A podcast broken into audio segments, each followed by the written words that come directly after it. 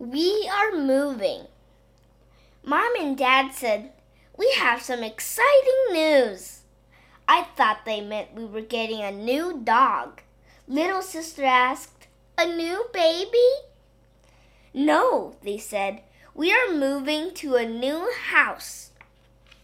That is horrible news, I said. Little sister screamed and ran to her room.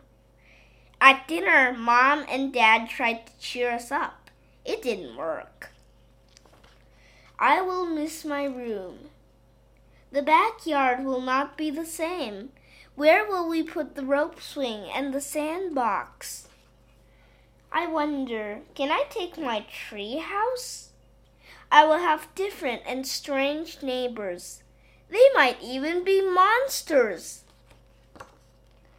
Maybe there won't be any of my friends nearby. I will have to take a bus, a train, and a boat to see them. What if I have to go to a new school full of bullies and a really mean teacher?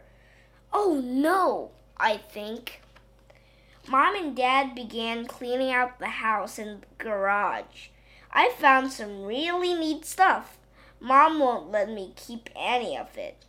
Mom said, The friendly helping critters are coming by to pick it all up. Now leave it alone. My friends came over to keep me company.